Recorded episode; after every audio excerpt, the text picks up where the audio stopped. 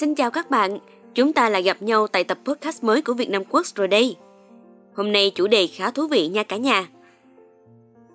Gần cuối năm, sắp qua năm mới, mọi người đều tranh thủ hoàn thành nốt mọi công việc còn dang dở. Nhưng mà có những chuyện cũ trốn công sở, có một số điều cơm chưa lành, canh chưa ngọt, tại đây liệu có dễ dàng được cho qua và dàn xếp ổn thỏa chưa ta? Ai ai cũng hay nói, chuyện cũ mình bỏ qua, đón cái mới vui vẻ nhà nhà.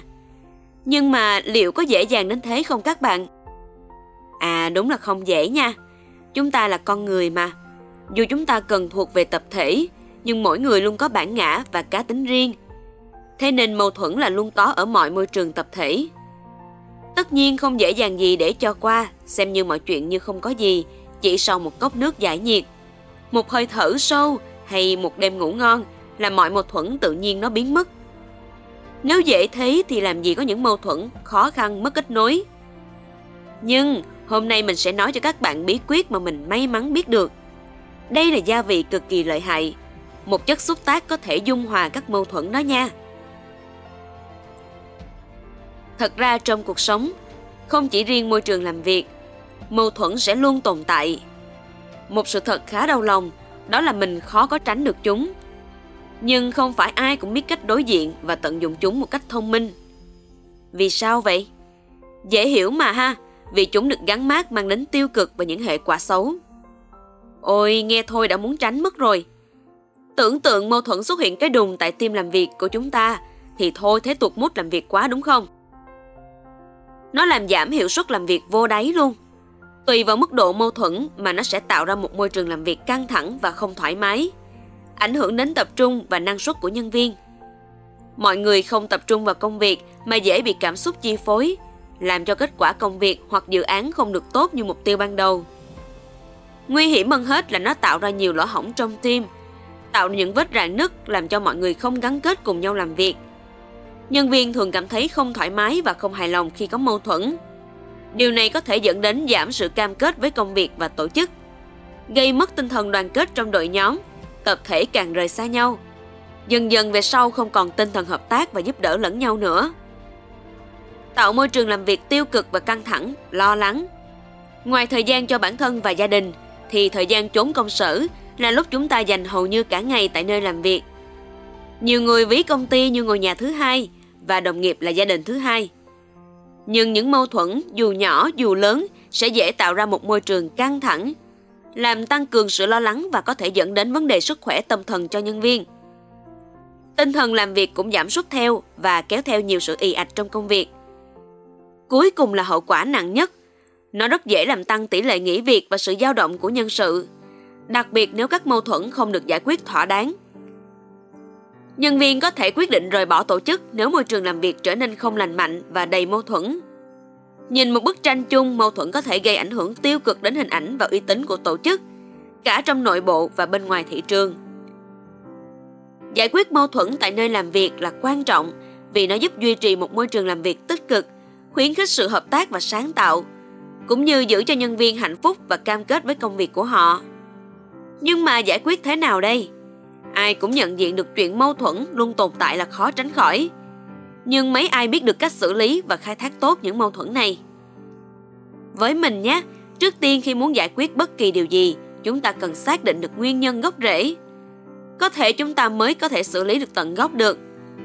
Giờ mình cùng điểm qua một số nguyên nhân thường gặp dễ sinh ra mâu thuẫn nha.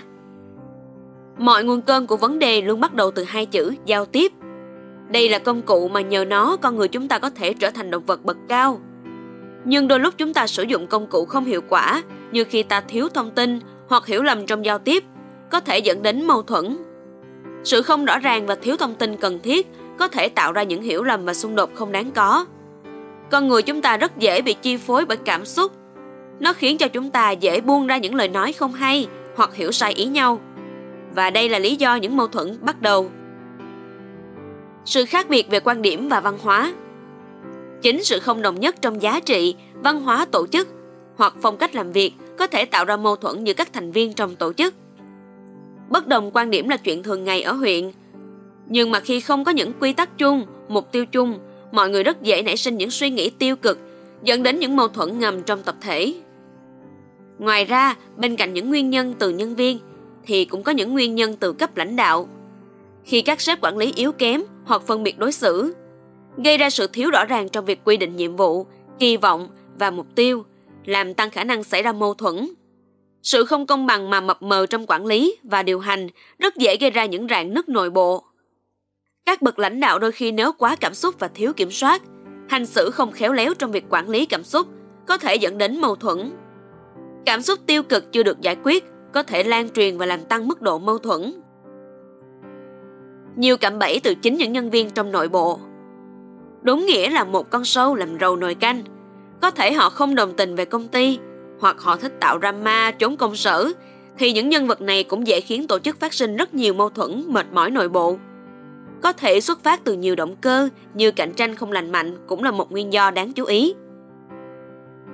Vậy có cách nào thoát khỏi vòng xoay luẩn quẩn này không? Câu trả lời là có nhé.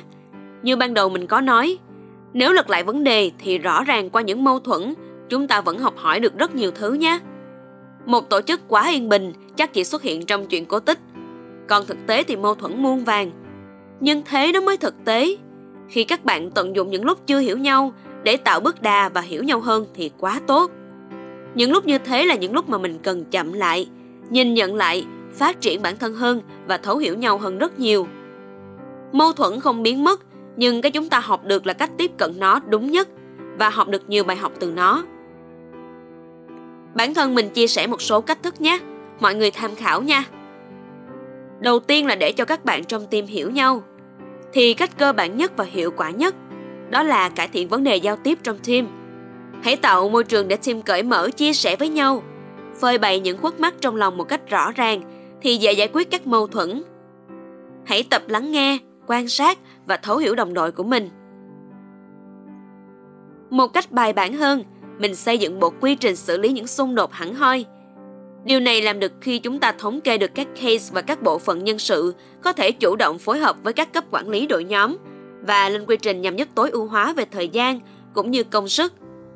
Tất nhiên, chúng ta sẽ áp dụng linh hoạt chứ không cứng nhắc. Tuy nhiên, xây dựng quy trình này sẽ giúp xây dựng hình ảnh chuyên nghiệp cho tổ chức của mình đấy. Bên cạnh việc tạo môi trường cho mọi người chia sẻ thì cũng cần hướng dẫn nhân sự cách để cùng nhau giải quyết các mâu thuẫn, như thế nào cho đúng và phù hợp. Biết cách nắm bắt nguyên nhân, thông tin đầy đủ và xử lý vấn đề một cách logic, tối ưu nhất mà không bị đặt nặng vấn đề cảm xúc trong đó. Ngoài ra, các bậc lãnh đạo cũng cần chú tâm vào đội nhóm, quan sát và nên biết khi nào cần xuất hiện để xử lý mâu thuẫn một cách kịp thời và chủ động. Có thế thì tổ chức mới bền vững và cùng phát triển đi lên được.